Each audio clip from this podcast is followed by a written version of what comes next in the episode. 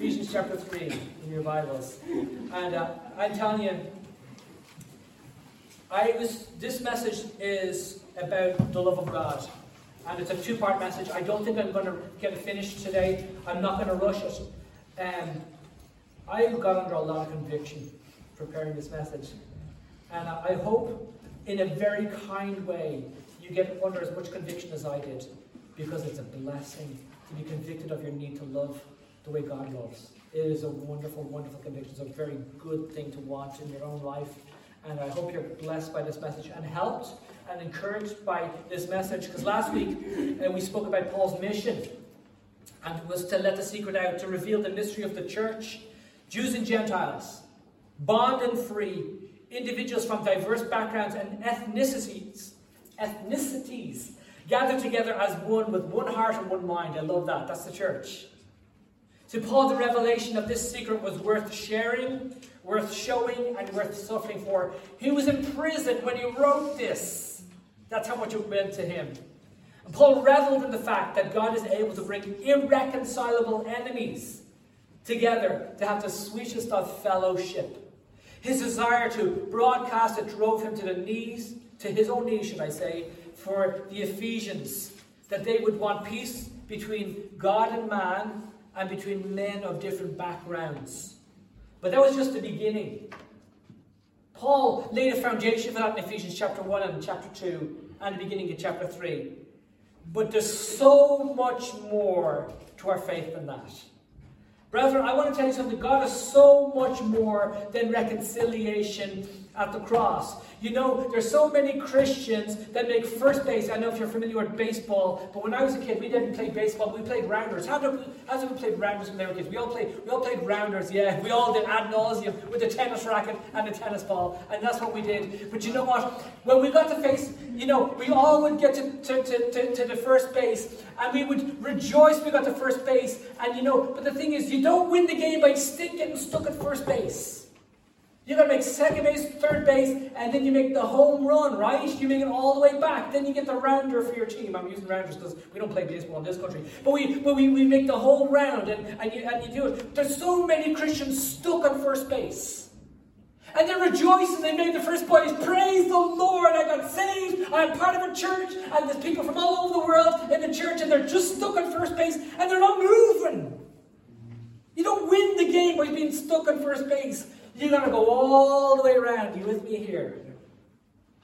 And Paul asked the question, and I'm going to re ask the question to you Do you attain to the fullness of God? Do you attain to the fullness of God? That's going all the way around. Ephesians chapter 3, verse 14, and maybe at the end of my prayer, somebody might have a, glass of water for me, it would be wonderful. Ephesians 3, verse 14, Paul said this For this cause I bow my knees unto the Father of our Lord Jesus Christ of whom the whole family in heaven and earth is named, that he would grant you, according to the riches of his glory, to be strengthened with might by his Spirit in the inner man, that Christ may dwell in your hearts by faith, that ye, being rooted and grounded in love, may be able to comprehend with all saints what is the breadth and length and depth and height, and to know the love of Christ which passeth all knowledge, which passeth knowledge, that ye might be filled with all the fullness of God. Thank you so much. Now unto him that is able to do exceeding abundantly above all that we ask or think, according to the power which worketh in us. Unto him be glory in the church by Christ Jesus throughout all ages, world without end. Amen. Let's go to Lord in prayer. Father, thank you so much for your word. We amen your word because we know it's true. We amen your word because we want it. Lord, lead us there. Please lead us to the place where we're supposed to be at. Lead us to that place where we're filled with the fullness of God. Show us how to get there, Lord. Open up your word to us this morning, Lord. Let it not just be rhetoric this morning. Let it not just be informational this morning. Let it be truth that goes deep in our hearts, that causes us to rejoice in our salvation all the more, and causes us to want to know more about this precious salvation that you won for us on the cross. In Jesus' precious name, amen. The first thing, Paul prayed this prayer as he sought the Ephesians to be attained unto the fullness of God. And the first thing he prayed for, number one, he prayed for the Ephesians to be strengthened. He prayed for them to be strengthened. There's a six point message. I'm not going to get it done this morning. I'm not going to rush through this, it's too good.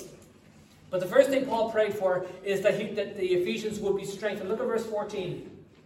For this cause, I bow my knees unto the Father of our Lord Jesus Christ, of whom the whole family in heaven and earth is named, that he would grant you, according to the riches of his glory, to be strengthened. Are we going to stop there for a second? He wanted the believers to be strengthened. Each one of us, when we came to Christ, we came to Him when we were weak, and we came to Him because we were weak. We were weakened by temptations, we were weakened by sin, we were weakened by trials, we were weakened by afflictions. The world has a way of grinding you down, doesn't it? We were sheep without a shepherd, sinners in need of a Savior. We were depraved. The Bible says in times past, in the lust of our flesh, fulfilling the desires of the flesh and of the mind, and were by nature the children of wrath, even as others. We were incapable of pleasing God. Romans 8 tells us, so then they that are in the flesh cannot please God. And that's where we were at. Depraved, weak, unable to please God, and we knew it in our hearts. That's why we came to Christ. Romans 5 verse 6 tells us, when we were yet without strength, aren't you glad that Christ died for the ungodly? In due time, Christ died for the ungodly. Christ didn't die for righteous people. He didn't come to call righteous to himself. He called, he came to call sinners to repentance. Aren't you glad about that? Amen. I'm glad he came for this sinner. I'm glad he died for this ungodly man.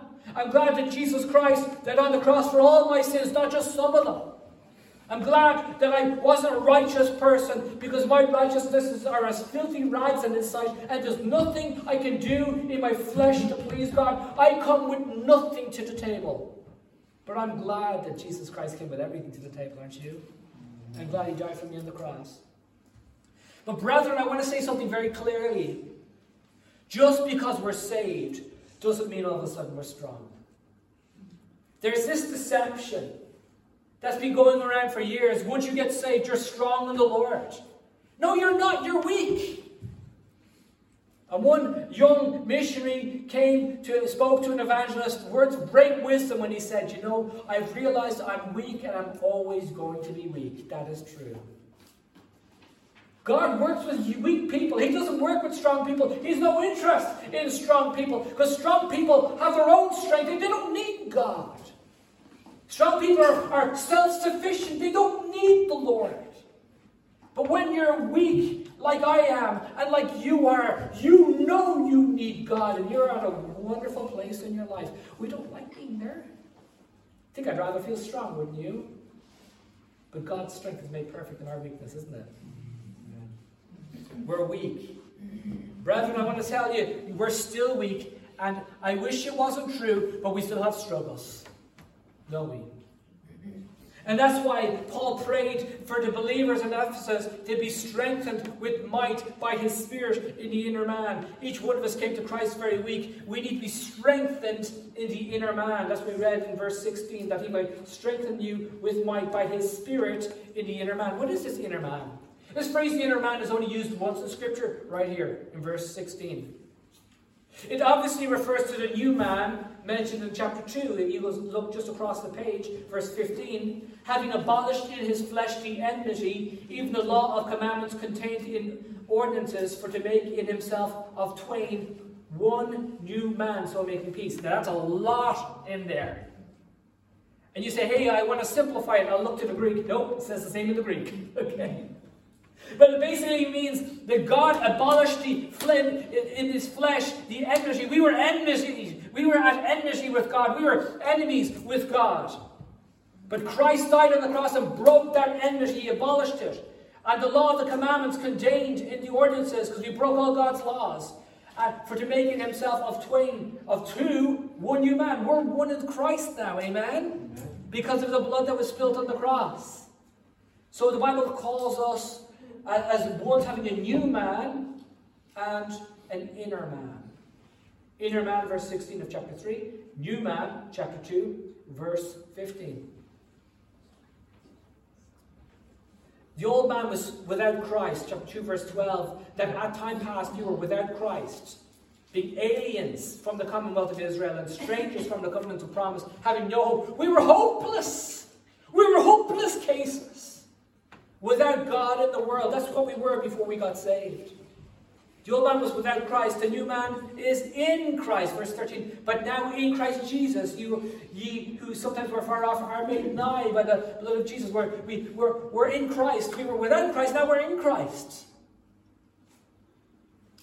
The old man was alienated from God. We already read about that in verse 12. But the new man is near him. It says here, are made nigh by the blood of Jesus, the blood of Christ, verse 13.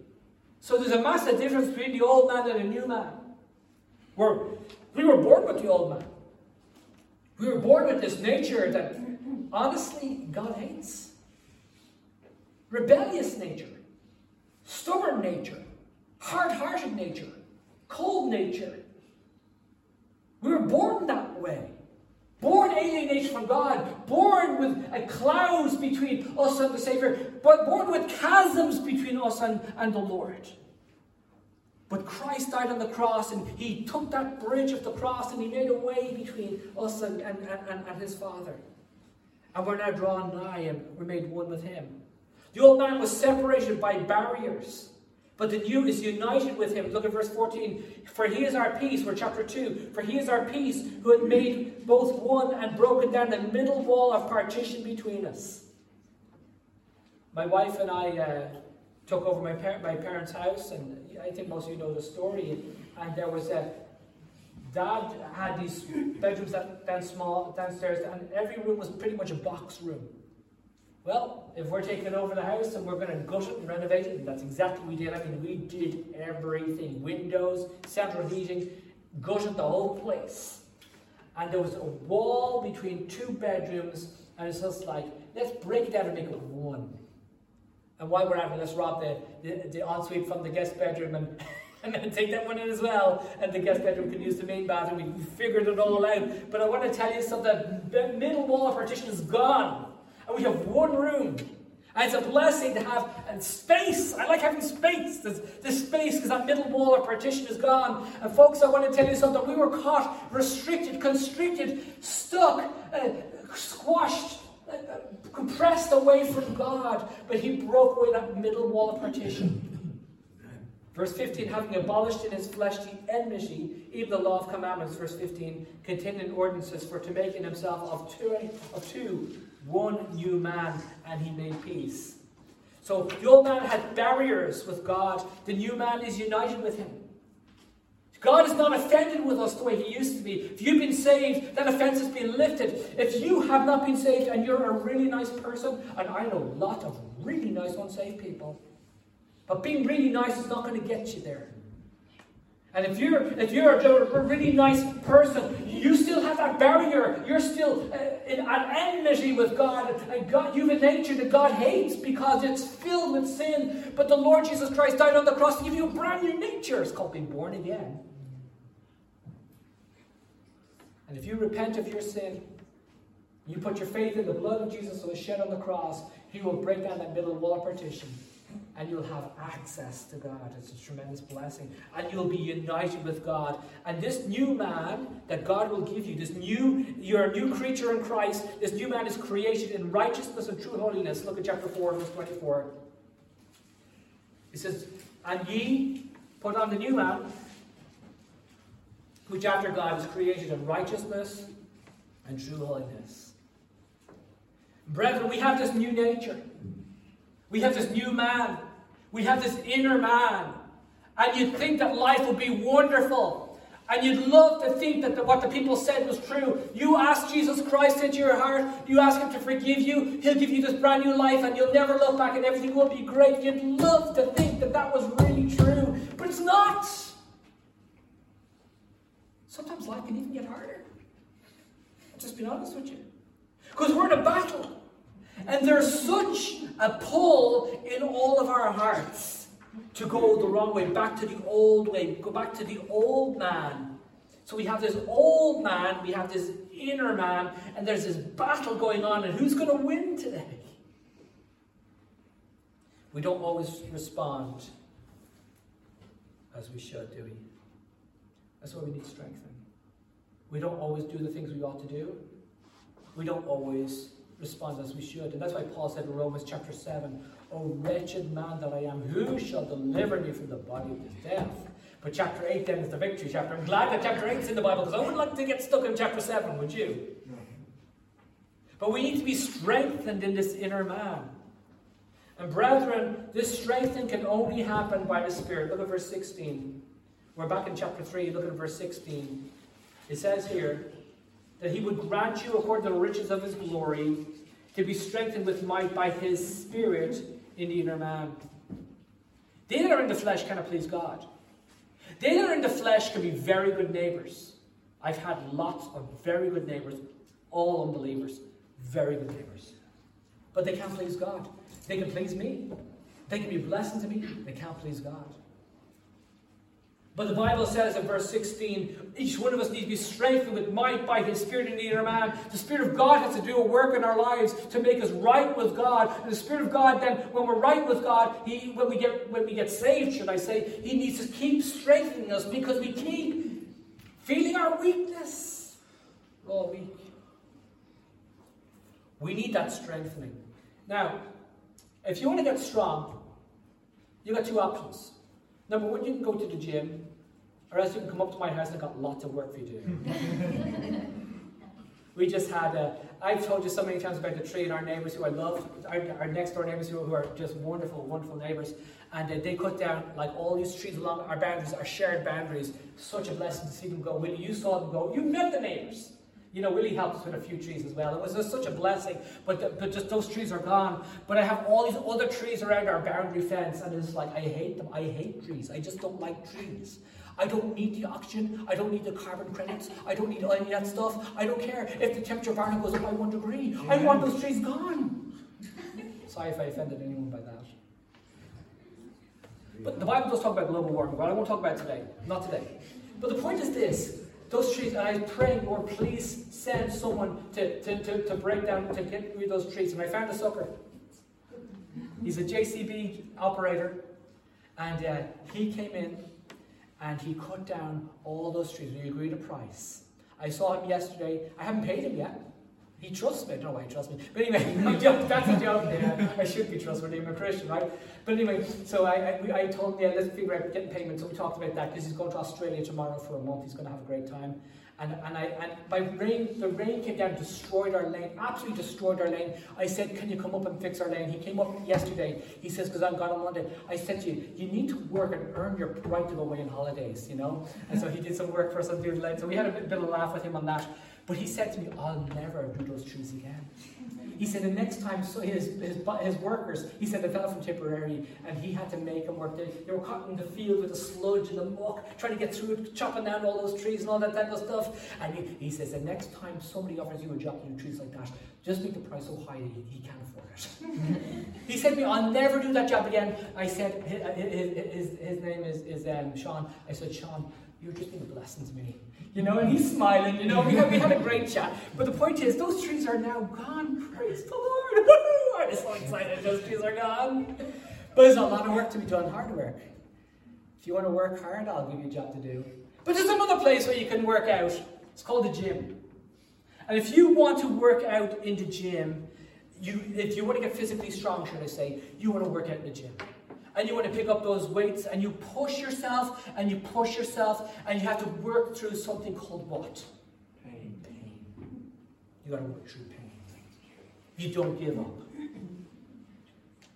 And you know what? There's, there's a strength that happens in our body when we go to the gym and you work through the pain and you don't give up. But, brethren, I want to tell you something. There's something so much more important than going to a gym to physically uh, strengthen yourself. It's called spiritual strength. I'd love to tell you that Christians would go to the spiritual gym, so to speak, but they, but, but they do go to the gym, they look at the weights and they run away again. I can never lift that, and they're out of there. Not realizing that they could work their way up from the 10 kilos to the 20 kilos to the 30 kilos so they can lift heavier. If you want to get spiritually strong, you've got to go to Jesus. He's the one that strengthens you with might by his spirit in the inner man. But I want to tell you something, he's going to put you through trials. You need those weights. You need to push yourself, and he's going to train you, and he's given us his spirit. Are you with me here this morning? His Holy Spirit is your personal trainer. And I want to tell you something. If you're going to go to the gym, if you're going to go to the gym and you don't lift something up quite right, I've got all this experience about the gym. Never been there in my life. But anyway, but I do know if you lift something up quite. When I was a teenager, I was a dumb show off, and we were lifting up these, these you know, these uh, cement, you know, bags of cement. I think it was 50 kilos, I'm not sure. And I had this really dumb idea of putting two on my shoulder. Yeah, yeah, exactly. I lifted up, put them. I did my back in. There was a team come over from the States. I was a teenager, and we were playing football. You always like to play the Americans for football because they're useless at football. You're running rings around them. But I was walking around like this, around the pitch. I was walking around. And then, and then, and then, I, I remember then going back to a friend's house. Went back to the friend's house, slept overnight, it was in Dundrum, and I slept on the ground wherever we slept, and I couldn't get up again. I said, Scott, I can't get out of bed. And Scott Mulvaney was. I said, Scott, I can't get out of bed. He said, let me help you. Scott went to the gym himself. He lifted me up, and I fell down again. I had to call an ambulance. But I know if you lift up the wrong way, you do your back in. You with me here this morning? No point in showing off. You need to listen to the personal trainer. You with me here? God has given us a personal trainer to work out spiritually, and He's the Holy Spirit. Are you with me here this morning? We need to listen to Him. Brethren, I see God's precious children, and they're wonderful Christians, and they can endure for a while, but they're not listening to the Spirit, and so they give up when they come to the next weight. Why should we give up when we can walk in victory? Paul prayed for the believers to be strengthened with might by his spirit in the inner man. Brethren, we need some spiritual muscle. Can I hear an amen for that? Amen. If we need some spiritual muscle, we're going to have to go to the spiritual gym and go through every trial and every testing and every challenge with the Lord because we can't do that on our own. We need to really get that down. Now, I'm preaching to myself this morning. I don't know if you know about that. Sometimes um, uh, it's hard. Sometimes when, when, when you're pre- preparing messages, you start thinking of people, you know, God took that message and He used it in me. He used it upon me, should I say. And just said, Les Hill, you need this. You need what I'm telling you this morning. The Lord knows us. He knows what we need. And Paul prayed that the Ephesians would get all the strengthening that they need. Paul prayed for them to be strengthened. But secondly, this is a six point message, not a hope of getting through it this morning, unless you want to be here for two, two hours. Number two, Paul prayed for them to be conscious of Christ. Look at verse 17. That Christ may dwell in your hearts by faith. Brethren, the more you experience the strengthening of the Lord, the more you're conscious of Him. Do you understand what I'm saying? You see, if we go to the spiritual dream and God brings us to all those trials and all those challenges and said, okay, I want you to lift up this 10 kilo weight. Okay, you did well. Do the 20. Do you ever see those those uh, videos? I think they're really funny. And uh, see this guy, if you can lift up this, I'll give you a thousand euros. And you see this guy and these big strong guys and, and, and they can't lift. It's actually really funny to look at, you know, because I don't know, you must have a really good grip or something like that. But the Lord does that with us. He says, okay, you done the light weight, now do the next weight, now do the next one. And it's like we balk at it. But when we stop balking at it and we stop running away from the trials and we stop running away from what God's doing in our lives, we start being more conscious that the Spirit of God is actually doing a work in our lives. Because when we're going to the mill, when we're in the spiritual gym, it hurts. Tearing muscle actually hurts. I remember playing football for, for an hour and a half. I play for football now for two hours, but it's five aside, and I can, I can go into goals, and it's a whole lot better going in goals. Collins, you know all about doing injuries in football. I do as well. I get it. I know about rib tendons and all that type of stuff. I know about doing these exercises where you stand on this foot and you do this, that, and the other, and it's, you know, it's just like, what's this all about? But I can walk again. Praise the Lord, it works. I know all about it. But I want to tell you something. When I was playing uh, 11 aside football in a full pitch, I remember doing 90 minutes of that, and I was knackered, if I can use an Irish phrase. And the next day, we used to live in, uh, we used to live, the church used to live in Winchon It's like you and Giovanni, you remember Winchon Remember having to climb up those steps. I groaned and screamed on every step. It hurt so much. Folks, I want to tell you something that sometimes working out is so challenging spiritually and so difficult, but when you're going through it, you're thinking of Christ all the time. You with me here? Because you're going through with Him. Now, Paul prayed that, they, that Christ may dwell in their hearts by, by faith, that they would be conscious of Christ. What do you expect of someone who's con- conscious of Christ? What do you expect? I think you'd expect someone who's conscious of Christ to have some conviction. In other words, someone whose conviction doesn't belittle sin. The Bible says fools make a mock at sin. So someone who's conscious of Christ doesn't, doesn't, doesn't tell inappropriate jokes, doesn't mock about, doesn't laugh about their old life. In fact, someone who's conscious of Christ would, I would say, would be ashamed of their old life. Wouldn't you agree with that? Yeah. They don't talk about that. They don't talk about false doctrine and laugh about it. They, they don't talk about stuff uh, that, that they shouldn't talk about. They, neither do they excuse sin.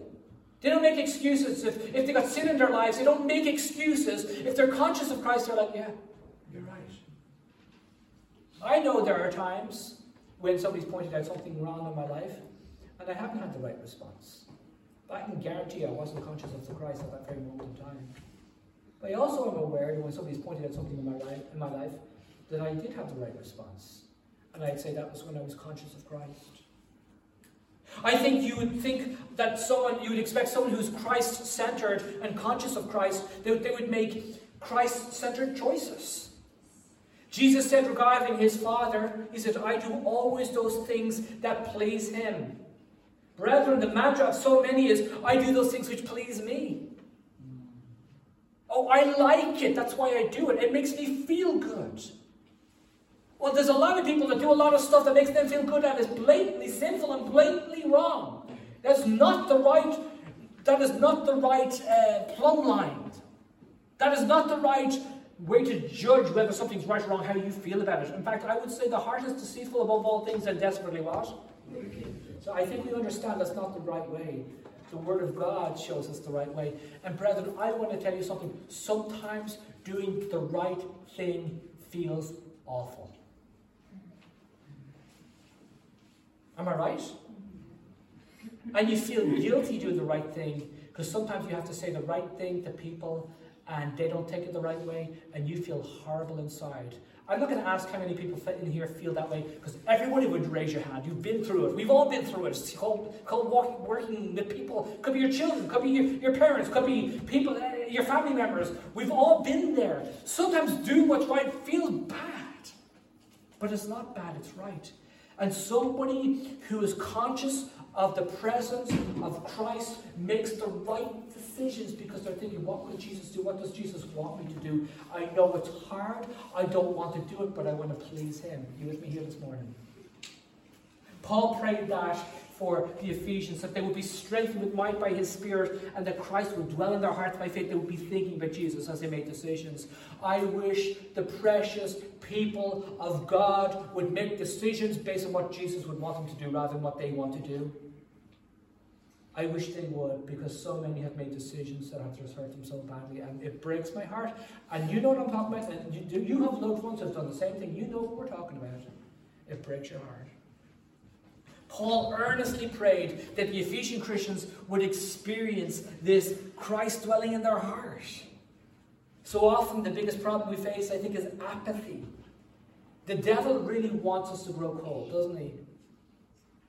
He doesn't mind it. Okay, we're saved now. If you if you've repented and put your faith in Jesus Christ, the devil can't change that.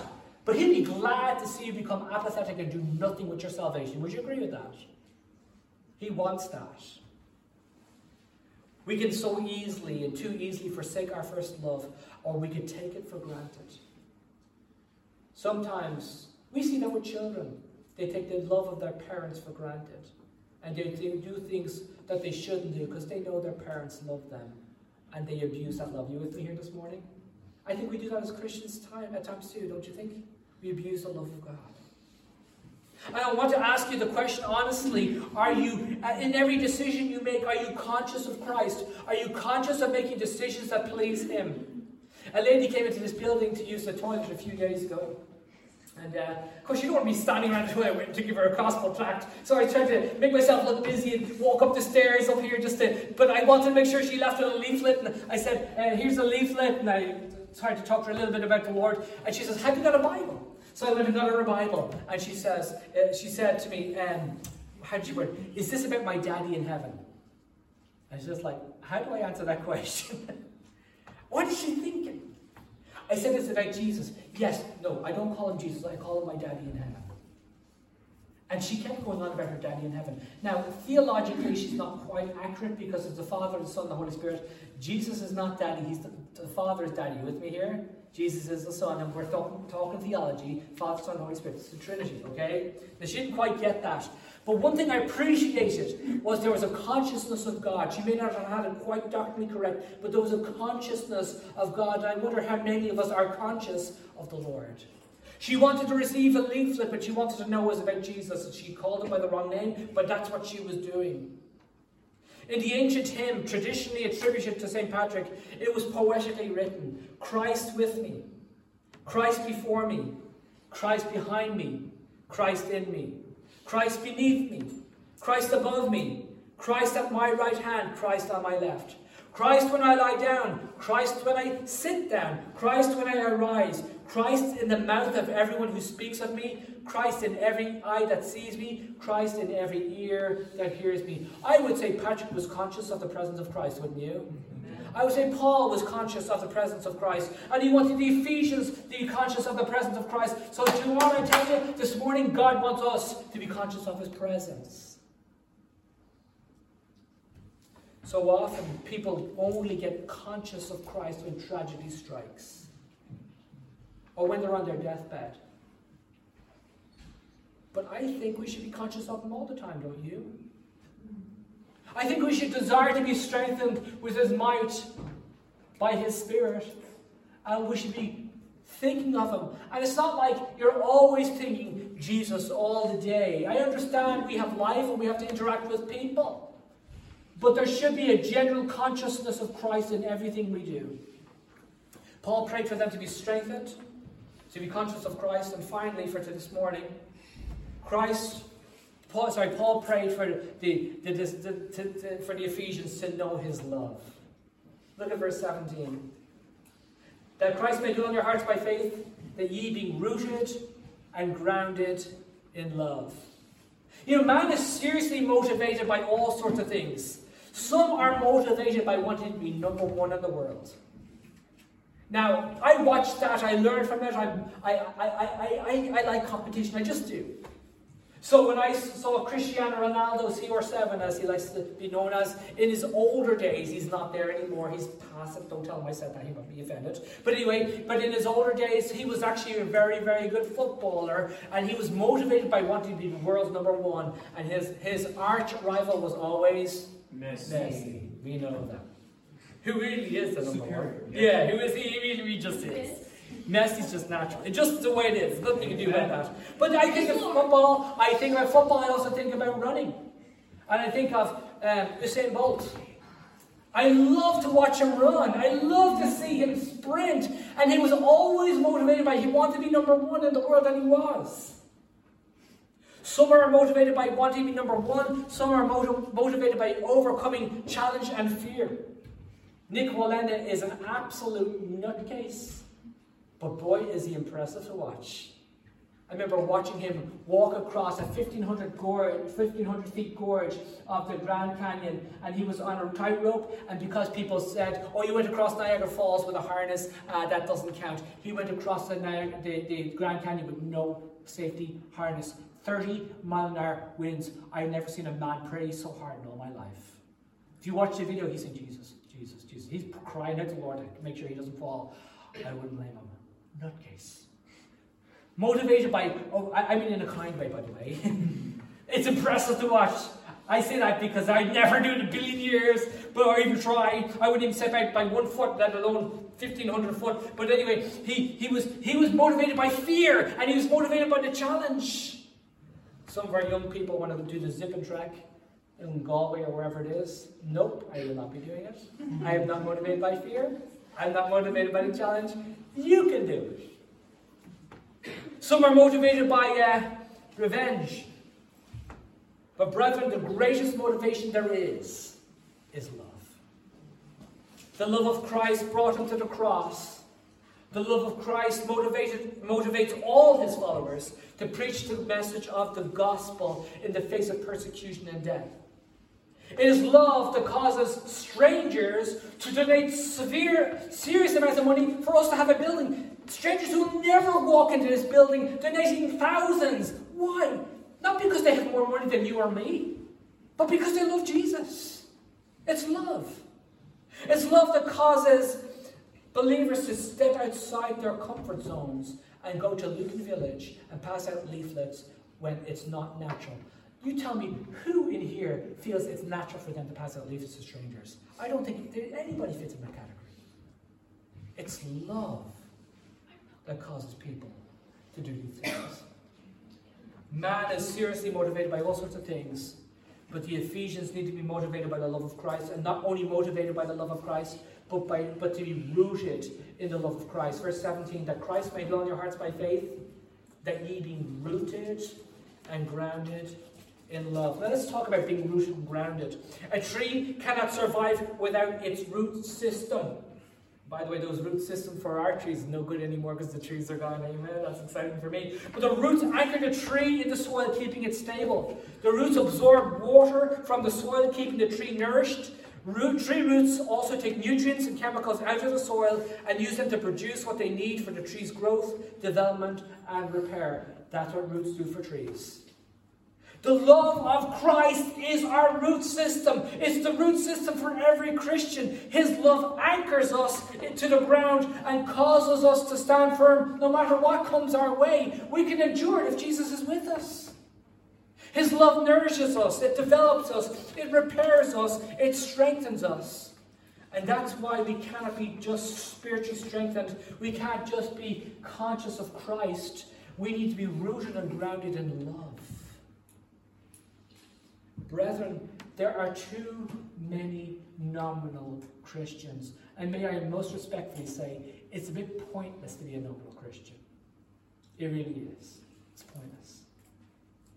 If all we are is Christian in name only, it means nothing. It might mean something to you, but to everybody else, it means nothing. If it's not a religion of the heart, it means nothing. We don't just need a religion of the head, we need a religion of the heart. If it's not a religion that changes everything about you and everything you do, it means nothing. If Christianity doesn't transform you and make you like Jesus, then it's not Christianity at all. And the only way you can be transformed and be made like Jesus is if you're strengthened with might by his spirit in the inner man, you're conscious of Christ, and he dwells in your heart by faith, and you're rooted and grounded in love. Brethren, it's the love of Christ that spread the faith in the first century. And it's for lack of love that's not being spread the way it should be in the 21st century. Would you agree with that? Yeah.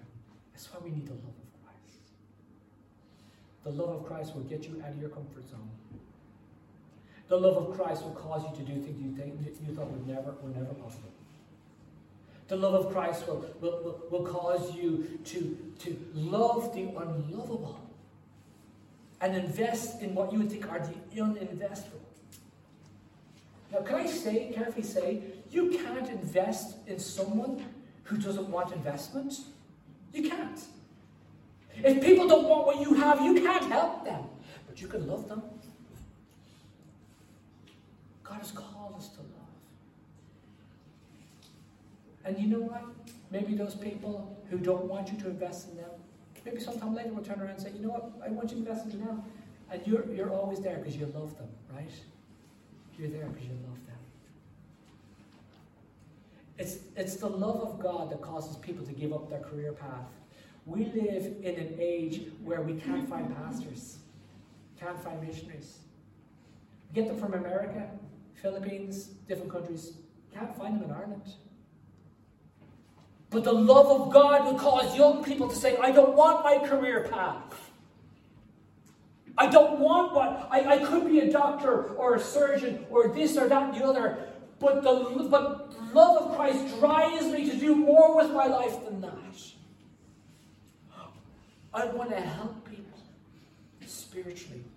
I thank God for the doctors that are out there. I thank God for the surgeons out there. I thank God for the solicitors and barristers and whatever you want to say are those career paths that people have. But I have my purpose. I want to love people. I want to help people spiritually. I want to meet a need that nobody else seems to be meeting.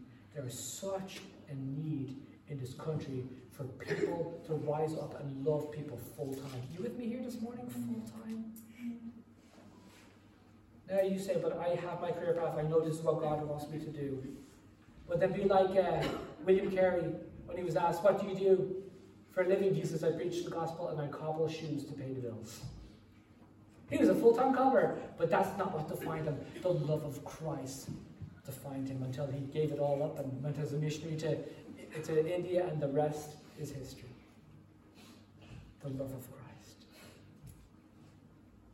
Brethren, Paul prayed for the believers to be strengthened with might by your Spirit, to be conscious of Christ, and to know God's love.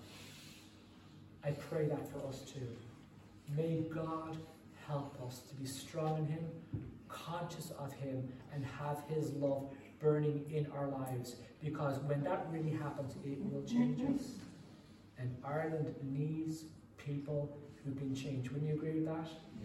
May the love of God burn within our hearts. Let's pray. Father, thank you so much for your word.